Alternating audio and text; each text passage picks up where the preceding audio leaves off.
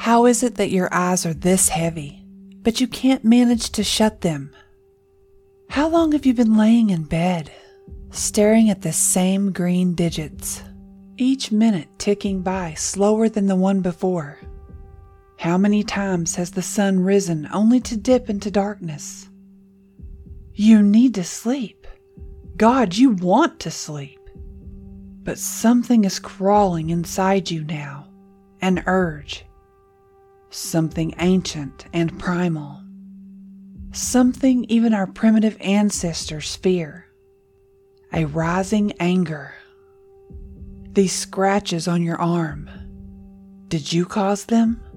They're so deep, so red. A shade of red you can't get enough of. It's better when it's dark, the way the moon makes it shine. How long have you been laying in bed? How long has your wife been beside you, motionless? A familiar shade of red covered her.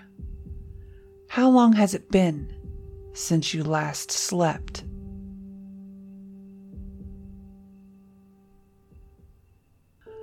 Welcome to Freaky Folklore, the podcast where we discover the horrifying legends across the world and tell terrifying tales of monsters both ancient and modern. This week we're talking about the viral creepypasta that surely caused a few sleepless nights the Russian sleep experiment. This show is part of the EerieCast podcast network. Find more terrifying tales at EerieCast.com and be sure to follow us on Spotify or your favorite podcasting service. You can leave an honest review on iTunes too. The more we get, the more we grow, and hopefully, the more monsters we can explore. You can now find Freaky Folklore videos on YouTube as well. If you would like to submit an encounter or suggestions for future episodes, you can email them to carmancarrion at gmail.com. That is C A R M A N C A R R I O N at gmail.com. You can also follow me on Twitter or Instagram for information on future episodes.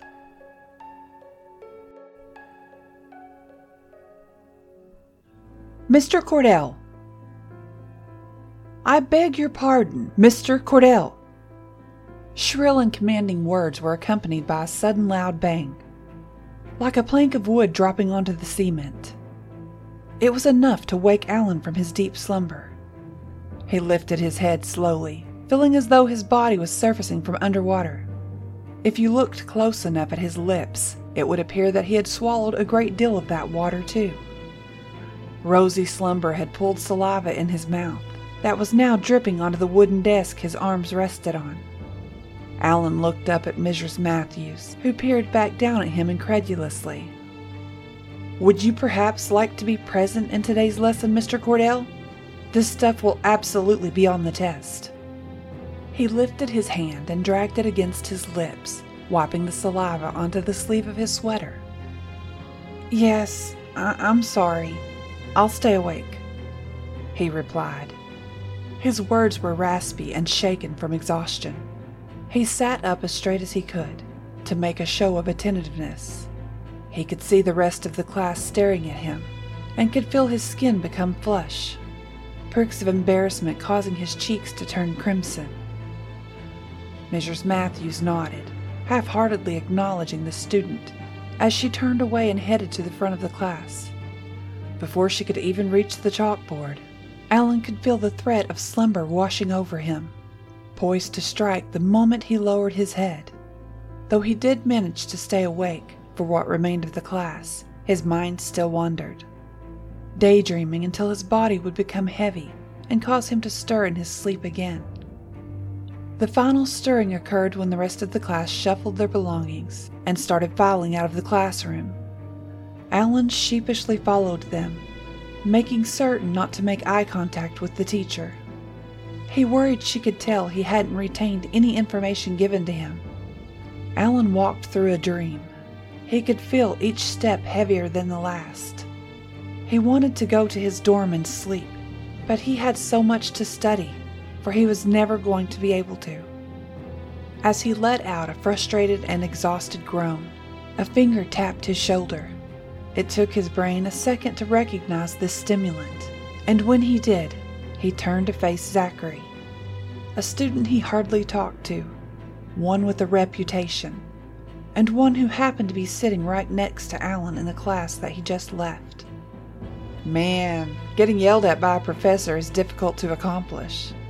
High school kind of vibe, you know. Zachary's words came out as lethargic as Alan felt. When you looked into Zach's eyes, it wasn't hard to see there wasn't much going on, and everyone knew why.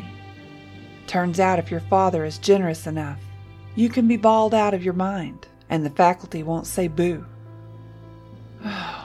she just cares. Alan took a heavy breath to ease the tightness in his lungs. What do you want, man? Normally not so crass, Alan longed for the comfort of the chair waiting for him in front of his desk. You look like you need a pick me up. Zachary wore a smile an awful devious one. It was just enough. Alan hadn't touched drugs. Well, hardly. Some grass here and there, but he never caught on to it. So instead of mincing words, Alan responded with a blank stare, decorated with a raised eyebrow, waiting to hear his pitch. Zach didn't even check to see who was in earshot, so confident that no matter what, Bell would be waiting for him before he could even smell the iron bars he should be locked up behind.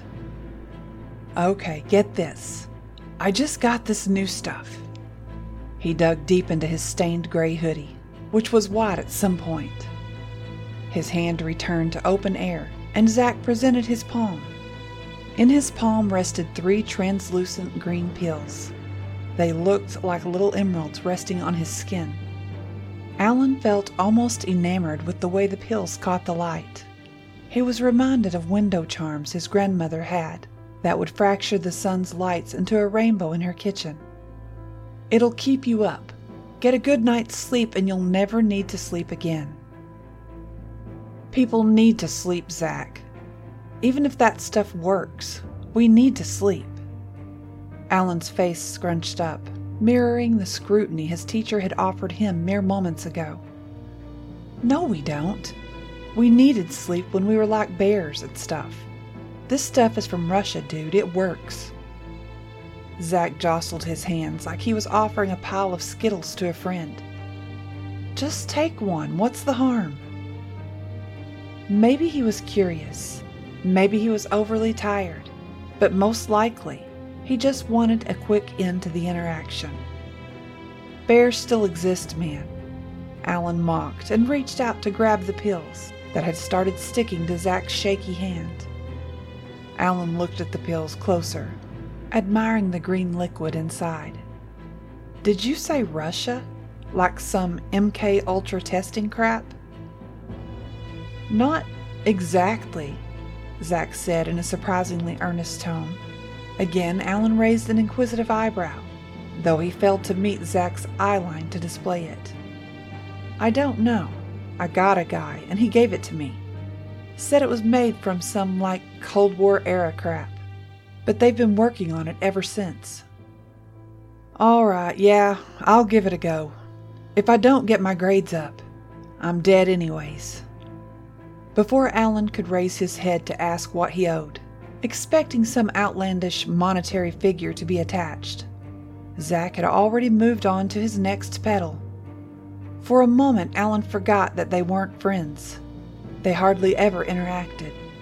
So he stuffed the loose pills into his pocket and made his way to his dorm. He was thankful that the week had ended. The stars aligned to such a manner that he had the next two days off from work and school. This would be enough time, he hoped to finish his papers and cram for the upcoming test. Something he desperately needed to pass. One of those tests that account for so much of your grade that you wonder why you bothered showing up all year. Productivity had taken a back seat, though. As soon as his butt hit the chair, thoughts wandered, and eventually, the pills he had received became the focus. He was tempted to take them but remembered he was instructed to get some rest first. Alan couldn't help but think, the more he looked at them. These are just effing Advil, aren't they? His naivety wrapped him like a warm blanket, and he let out a hearty laugh. Damn junkie. He continued, figuring that at least he got some free painkillers. Sitting on the couch, the burgundy burlap like fabric underneath him, Alan felt his body getting heavy, his eyelids winning a war he was far too tired to fight. He watched over his cluttered dorm as his vision tunneled, and he was gracefully whisked into dreamland for some much needed rest. You wouldn't be mocked for thinking that Alan had gone partying the night before, the way his limbs rolled off the couch one after the other. The groggy look in his eyes slowly winded his body to life like trying to get a few extra minutes out of a dying battery. Soft golden glows slipped through the window and danced across the papers piled on the floor. He realized he hadn't set an alarm for himself, which meant he lost more of the day than he intended to. Was the sun rising or setting? More importantly, his head pounded, even though he almost thought he spent the night partying. Without much thought, Ahead, dense with fog, he reached for one of the pills Zack had given him and sucked it down. Thanks, buddy, he retorted to no one. There wasn't much time for recreation, his scornful look burning holes into the digital clock in the small kitchen. Half the day wasted. Fingers desperately tapped on plastic keys. Every time a word was misspelled or the page decided to format his text differently, he would feel a ping of anger in his gut. He would need to cram nearly a month's worth of work into two nights. How did he let it get this bad? He thought about the other students in their dorms. Were they careless? Did Zack peddle this crap all over the school? It was the thought of Zack that made Alan reconcile with the sour taste in his mouth. Every time he exhaled, it was like he had swallowed sulfur. His mind wandered dangerously, and soon another tab opened up. Russian sleep drugs, Cold War research. He typed into the search bar. A few articles about the Cold War popped up, and various other experiments the Russians had conducted during the era, until eventually he came across an experiment mentioning the studies conducted to observe what happens when a human is inhibited from sleeping. What Alan read after clicking the article made him sit back in his chair, more sure than before that what he had taken was some over the counter painkiller. Russian sleep experiment. Give me a break. He joked, closing the page. Least the Advil worked, he noted out loud feeling the pulse in his head subside. He continued working, failing to heed the setting sun. Slowly, the golden beams turned amber and then dissipated, leaving only the blue light from Alan's computer pressing against his face. Hours ticked by, and often he considered grabbing an energy drink or brewing coffee. Every time that thought came, he realized he didn't need them. Before he knew it, the beams of light were returning to their early stages. There was no sense of heaviness behind his eyes, no drool. Alan felt better than he did when he woke up. He even considered continuing to work as he was making notable progress, but decided at the very least a short nap was in order. This was a nap that would never occur. He lay in his bed, alternating between staring at the wall and holding his eyes closed. He was up all night. Why couldn't he drift off? Tossing and turning for hours, he started to realize when he tried to fall asleep, he would almost feel ill. A bubbling would stir in his stomach and make his chest tighten up. This sensation grew until he opened his eyes and it would disappear completely. Placebo effect? Alan thought though the placebo effect typically only applies when the patient believes the drug is working, whereas Alan had dismissed it entirely. Sure enough, as Alan worked through another cycle of a rising and setting sun, he didn't feel any sense of drowsiness take hold of him. It was almost unnerving. It felt unnatural. An itch he couldn't scratch, an itch he couldn't feel. He just knew it was supposed to be there. The pill was working. He didn't feel sick, only when he tried to sleep, so he just wouldn't try. He believed one more couldn't hurt, and downed a second pill. Another solid night's work brought the morning sun knocking at his windows. Still, he felt great, better than he had in a long time. It was like the pill took a snapshot of his most well rested state and refused to let the real roll further. No headaches, no sore limbs. It felt too good to be true. For once, he felt excited to go to school. To turn in papers, he probably wouldn't receive any standing ovations, but a passing grade had to be in his future. When returning to school, it was clear that the drug was making its rounds. Halls that were once infested with zombies now chirped with life. You could almost feel the electricity between those who had taken it. Liquid metal reaching out to a magnet.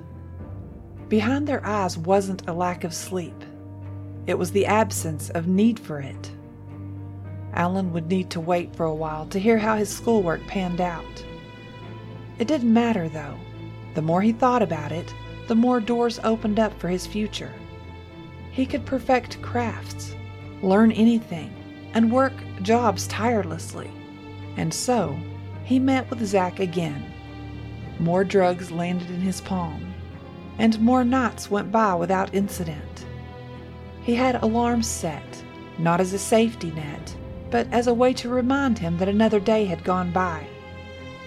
Day after day, the alarm went off, Day after day, Alan sat with the same bright faces, more and more succumbing to the allure of the drug.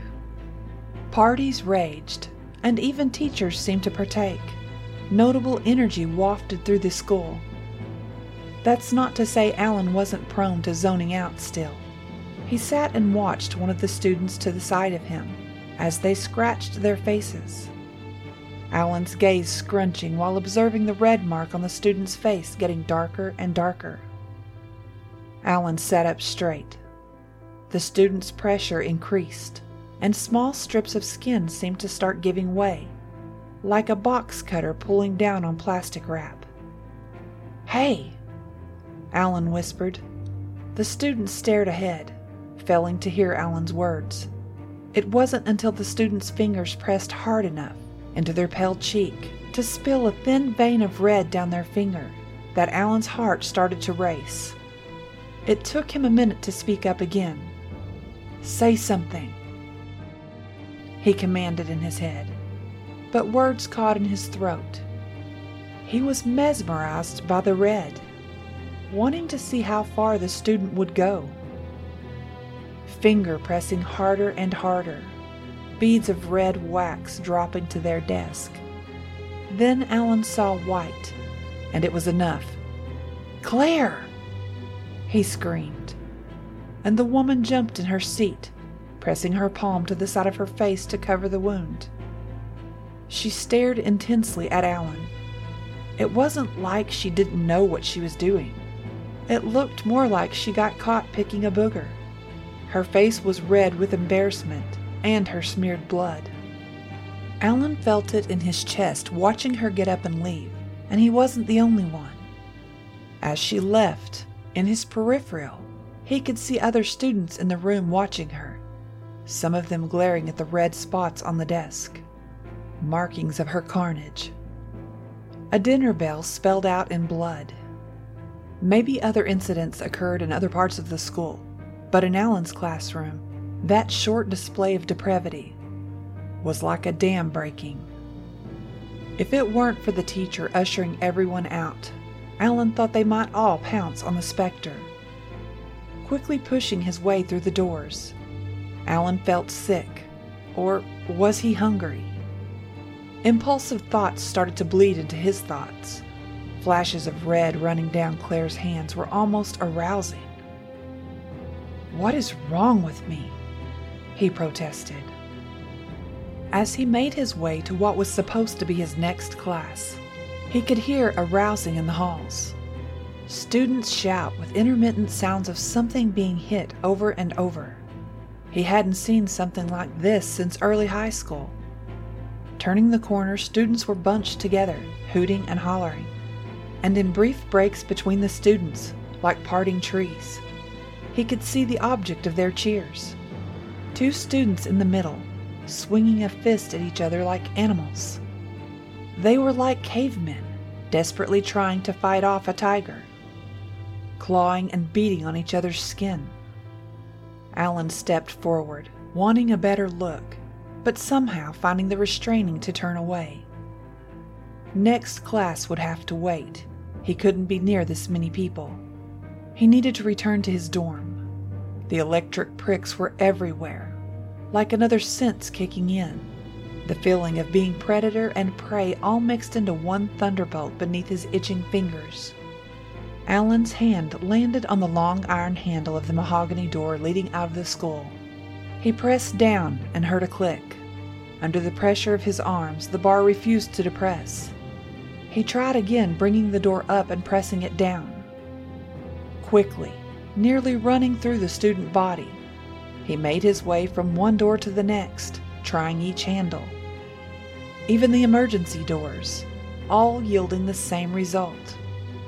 With all the noise unfolding behind him, students shouting, clattering, and smashing, the world felt like it was closing in around him. Tunnel vision blinded all other thoughts until he could only focus on one truth. He was locked in.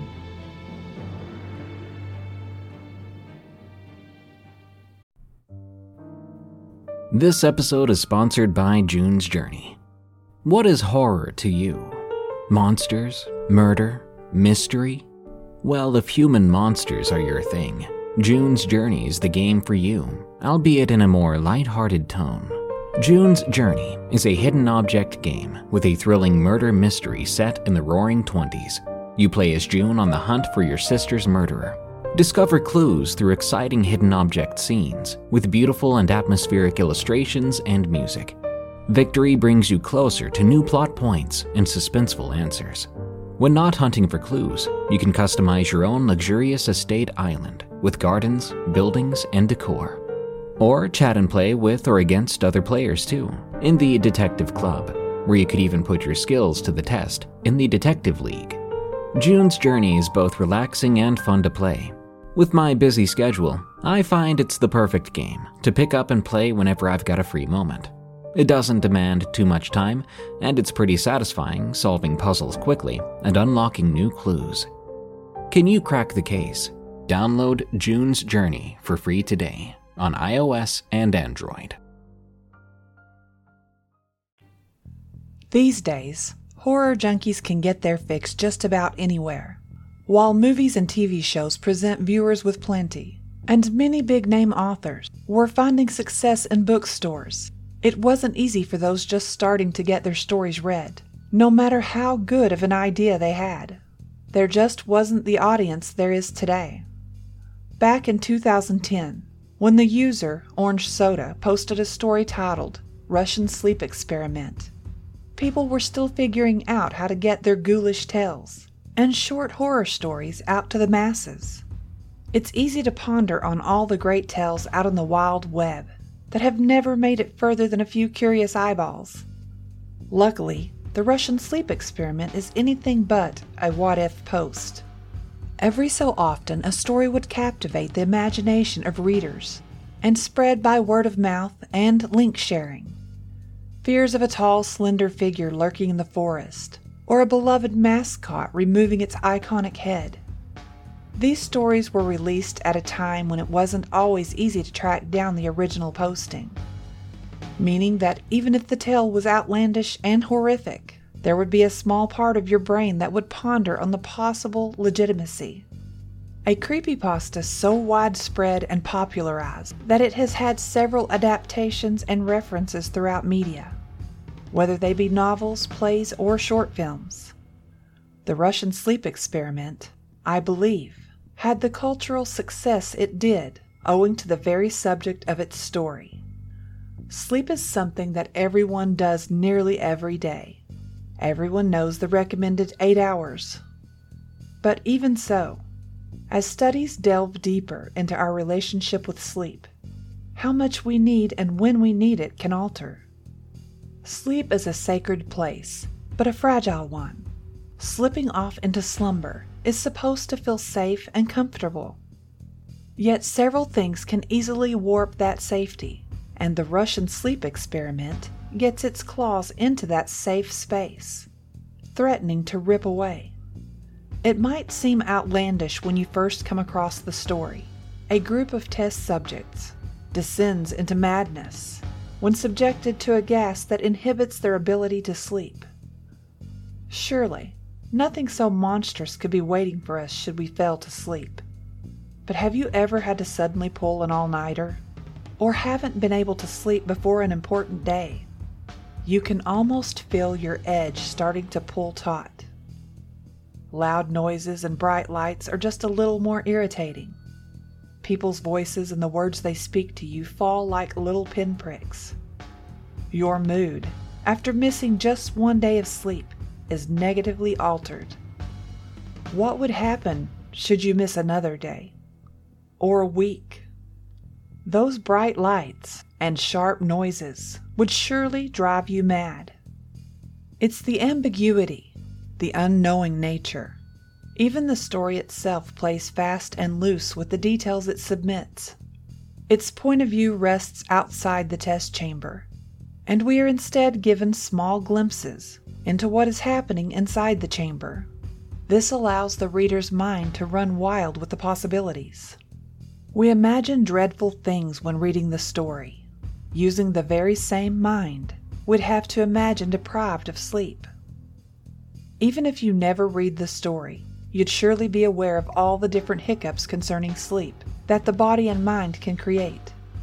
Sleep paralysis, in particular, is a horrible miscommunication between body and mind.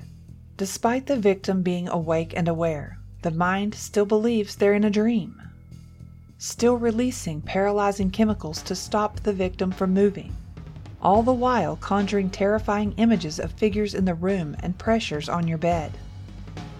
This is such a common occurrence that many cultures have their folklore relating to this phenomenon, such as the old hag, a witch that will sit on your chest and wait for you to wake, or an entity that is known as the Hat Man, a figure many have reported seeing during sleep paralysis a tall looming shadow sporting a hat that watches you from within your room. Some people are afflicted with sleepwalking, where the body fails to release those paralyzing chemicals. Those who sleepwalk will rise from bed and enact their dreams during the night, exhibiting all sorts of odd behaviors. Then there's the act of dreaming itself. Our minds conjure mental images and sounds, fragments of places we've been, and people we've seen all mesh together. Laws of time, space, and physics break down in our dream worlds. Dreams can be pleasant, sure, but the nightmares, horrible visions plague your resting mind. How is it that your mind can subconsciously conjure up such horrible imagery? It can feel like some kind of evil mastermind trying to put together a show with the sole intention of scaring you to death and tests similar to the one mentioned in the story have been performed in the past. Ironically, one of the first took place in Russia. In 1894, Marie de studied the effects of long term sleep deprivation in a control group of puppies. She reported that the constant denial of sleep proved fatal in just a few days citing the lesions that occurred on their brains. Just four years later, a group of Italian physiologists, Lamberto Daddi and Giulio Tarozzi, performed a similar studying, walking dogs to ensure they would stay awake again. Again, the dogs seemed to last anywhere from two to three weeks before passing away, citing that insomnia was causing auto intoxication that would slowly kill off cells in various parts of the canine brains. Another reason the story resonates is that the idea of tests like these taking place in the first place isn't that far fetched. And often the goals of these tests and programs offer a much more grim reality that brings humans closer to evil than this piece of fiction. For example, in 1921, the poison laboratory of the Soviet Secret Services was established. It was a building where Soviet scientists would use incarcerated people as test subjects. As the name of the facility implies, the prisoners were subject to a variety of poisons in a variety of forms. The goal was to ultimately find a poison that couldn't be detected or traced after the victim's passing. The results of this testing would be used in attempts to assassinate many notable victims. Even down to our home turf, stories of MK Ultra and the variety of strange and terrible experiments surface. The CIA headed the illegal operation in attempts to discover drugs and methods that would wear down an individual's psyche. They would do all this to find a way to make interrogations a breeze and further develop the methods to eventually maximize brainwashing. Often these tests were conducted without the patient's consent or even knowledge that it would happen at all. Researchers would receive grants from the CIA to perform studies without ever being told what the intention would be behind the results of these studies. There were over 150 research projects funded by the CIA all files of which were lost in 1973 when the director of the CIA, Richard Helms, destroyed them. Who knows what could have been lurking in all those projects? But surely, if the intention was to wear down a person's mental fortitude as a means to manipulate them, then it's not a stretch to assume MK Ultra would have looked into how sleep affects a person's perception and how the lack of sleep can make people more susceptible to suggestion. And these are just the ones we caught a short glimpse into. With so many closed doors before us, groups working within shells, laboratories closed off to the public. For all the research available to us, how much is there out there that we'll never hear a peep from? Is there a possibility that somewhere out there is a group of patients sitting in a room wanting nothing more than a few good minutes of sleep. Plucked off the streets and tossed into madness. That's what I believe the story preys on. The small possibility is that while maybe the Russian sleep experiment isn't real, that something like it, or possibly something much worse, is waiting in the wings. That somewhere, tucked away in some government building, is a folder stapled together papers detailing the effects that weeks without sleep has on the human consciousness. And why do we need sleep so badly?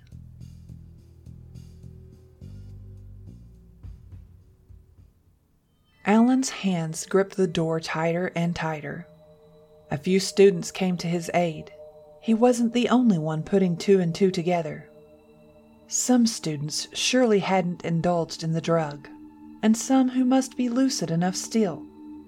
Giving up, Alan quickly looked through the small reinforced glass window on the emergency exit. Outside, he saw figures walking around. They were hard to make out, and all their faces were obscured by what looked like riot masks. Sleek, dark body armor created a consistent shade of the figures. They just looked like shadows that leapt up from the ground. One thing was for certain they were armed, each and every one of them.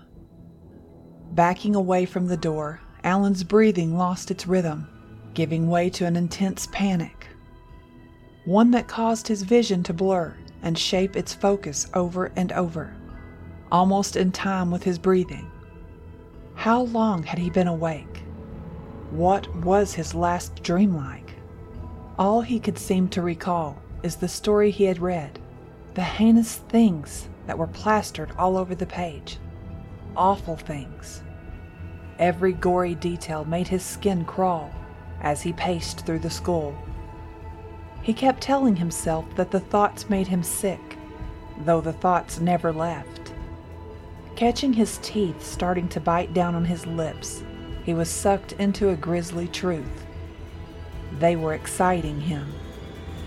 They probably would have days ago, but there needed to be an inciting incident. Like a jar of garlic, it doesn't smell like anything until the seal is broken and the stench spills out, lingering in your kitchen for hours. The whole school was coming to terms with this truth those who had taken the drugs and those who hadn't. Some were trying to escape, but anyone who knew the building well enough knew that the school used to be a bomb shelter. In case there was an attack on their soil, people could retreat there to hide from war soaked blasts. This meant windows were all thick and resistant to breaking, no matter how many fists or chairs slammed against them. Even the guns the figures outside had wouldn't punch through. And all the doors were likely blocked from the outside. Not like it would matter. The presence of guns indicated that they'd be willing to use them. The school itself was also off the beaten path. If you needed somewhere to lock unsuspecting test subjects in, it was a damn good choice. The more Alan dwelled in his head, the further and further he sank into it, a murky, infinite depth. His eyes twitched from left to right. It scared him how little he seemed to register the increasing madness, how he initially failed to notice a long and bold streak of red along the wall, one he was subconsciously following. Something inside him displayed an innate desire to witness the finality of the trial. All its glory splayed out in front of him. Wonderful darkness. Claire lay on the floor, hands still lifted to the side of her face, though now her cheek looked as if it had been picked clean by ravenous crows. She felt Alan's gaze and turned to him slowly. Half of her face looked like it had been dipped in paint. She was nearly unrecognizable in her condition. I had to get the teeth out, she whispered slowly. See? She held out an arm and opened her palm. Small white beads were visible under a glossy red mess. How was she still conscious? Did the medication make it so you couldn't even pass out? forced to live with whatever afflicted you? Even pain would fail to bring peace of mind. Worse still, the intrusive thoughts became all too encompassing, nearly irresistible. Before Alan's body acted on its own, he started to back away. He wanted so badly to feel the texture on her cheek, to pull at what strands of connecting tissue remained like string cheese. These thoughts were powerful. They came from somewhere deep and primal. He turned, leaving Claire to whatever fate may fall her. He started to wonder how long the pills would last.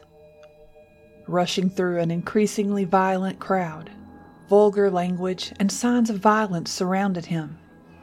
It was as if a riot had broken out, and all the aggression was stuck inside the school. Somehow Alan managed to squeeze into the bathroom, where the stench of democracy hit his nose like a brick. People had clearly understood that the bathroom was a place to relieve themselves, but paid no mind to where they did so inside the bathroom. It was repulsive, the mixing of the worst colors all over the floor. The tiles were stained with feces. Alan could hear from one of the stalls a consistent smacking sound one he recognized from a few too many late nights alone.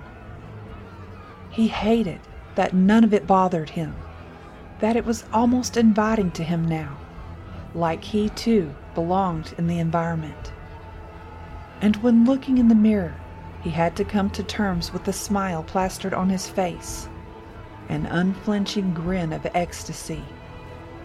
The intent was to wash his face and run some cold water over his skin to try and rid himself of such evil. Before he knew it, though, his hand lifted, and another pill slipped down his throat. He didn't want to sleep. He didn't need to. Stepping back, perhaps for a moment, Alan saw himself as he was, and the smile waned briefly, but a shift nonetheless. He saw himself as a child, running around his mother's front yard. He had chased around their dog Casey all day. When he thought about the dog, his fist clenched up, and he could see his younger self wrapping his small hands around the dog's throat. What was a gentle hug back there made him think violent things. He saw himself on his first date. It didn't go well, but he was proud of himself for putting himself out there. He could remember himself walking her down the street at night. Both of them were alone as he followed her into the alley. He was just making sure she got home safe.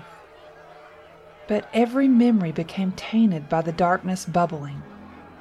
Everything refrained in a way to display all of Alan's darkest impulses.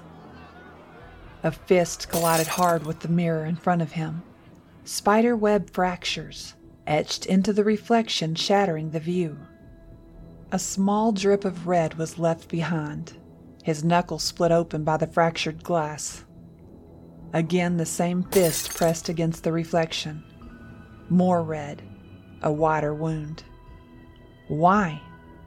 Alan asked himself, bringing the fist forward over and over, watching his vision of reality crumble.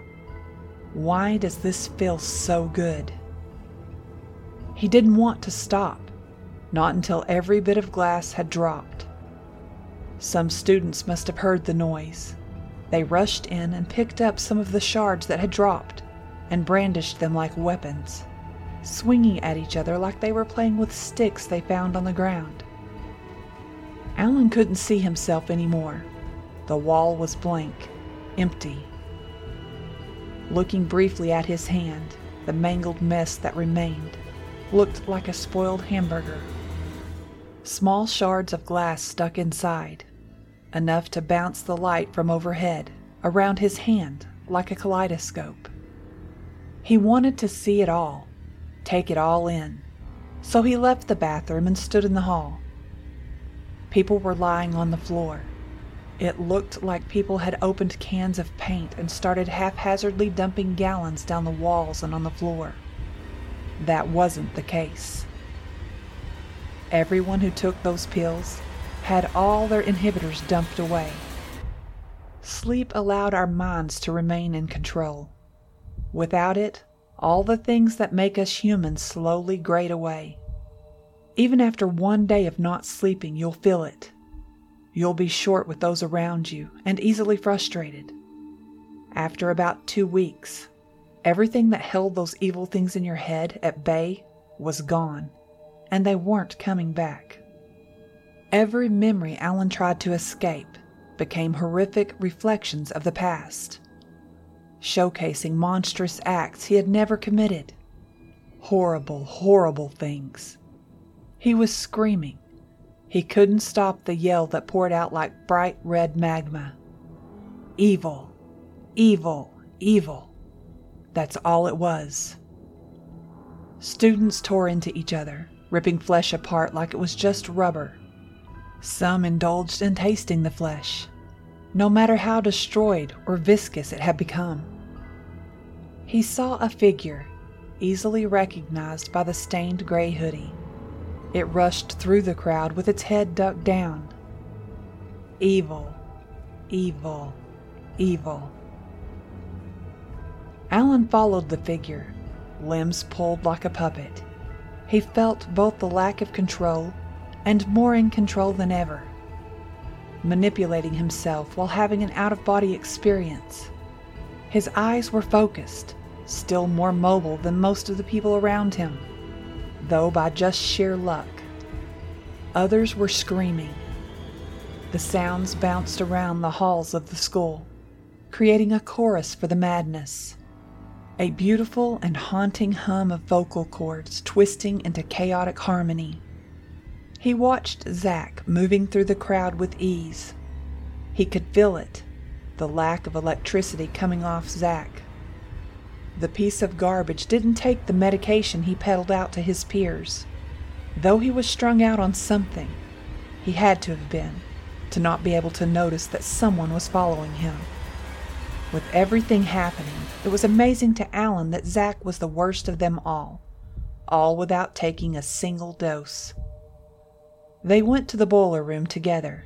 It was fairly empty, though some students had found their way in. They pressed their bodies to the hot pipes until steam rose and grafted them to the metal like a twisted art piece. Luckily, they paid no mind to Alan and Zack. Alan knew where they were going, an exit he hadn't thought to try earlier. Reaching into his pocket, Alan pulled out a little green pill. Zack, too, retrieved an object from his pocket a key, one he nervously shuffled with. Jittering hands placed the key into a large padlock holding together a chain sealing a small metal access door. Alan watched as he fiddled, feeling the smile growing on his face again, preparing his final act as a human. The junkie finally undid the lock and released the door's constraints. Alan remembered saying he had a guy, someone who dealt him the drugs, someone he made a deal with, to test the students in exchange for safe passage out of the school. It's why he didn't ask for money. He had to get as many of them hooked as he could. Watching Zack press the door open, Alan felt the sun on his face. It was so warm and inviting. A few days earlier, the sensation might have been enough to convince him to stop dozing. But now it was too late. Zack climbed out and started to scurry. Alan reached out and grabbed his ankle, pulling him to the ground. Alan saw the armed guard raise their guns his way. Black, threatening cylinders. Alan thought of all the fun he could have if he got his hands on one of those. No time for daydreaming, though. Zack fought back, begging the guards to finish off Alan. They didn't, though. They just watched as Alan crawled up Zack, digging into the dirt like he was a freshly risen zombie. Zack swung and hit Alan, scratched at him, bit and dug into his eyes to try and stop the advance. All of it only excited Alan more, fueling his rage. His vision blotted out as Zack's fingers plunged into his eye sockets. Feeling the liquid running down his cheek, heated by the sun, it was too late. Clasping his open palm over Zack's screeching maw, Alan dropped the remaining pills into his mouth. A few swift punches to the gut were all it took to make Zack swallow the medication. He started crying when Alan released his grip.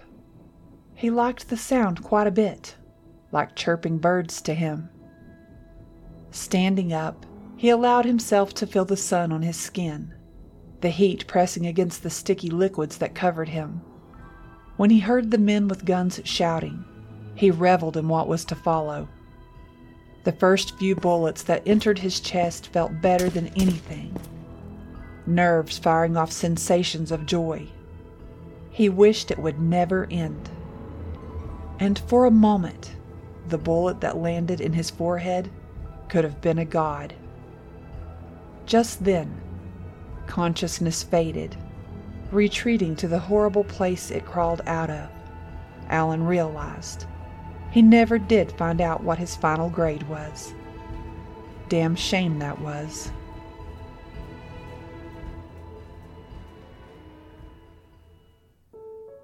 Thank you for listening to Freaky Folklore, the podcast about mankind's horrifying legends and myths. Don't forget to follow Freaky Folklore on Spotify and iTunes. If you can, leave the show an honest review on iTunes to help us grow. Freaky Folklore is part of the EerieCast Podcast Network, the home for listeners who love to feel scared. Go to EerieCast.com to find other terrifying podcasts such as Unexplained Encounters, Tales from the Break Room, and Redwood Bureau. If you would like to submit an encounter or suggestions for future episodes, you can email them to carmancarrion at gmail.com. That is C A R M A N C A R R I O N at gmail.com. You can also follow me on Twitter or Instagram for information on future episodes. Until next time, Stay safe out there because this world is a strange one.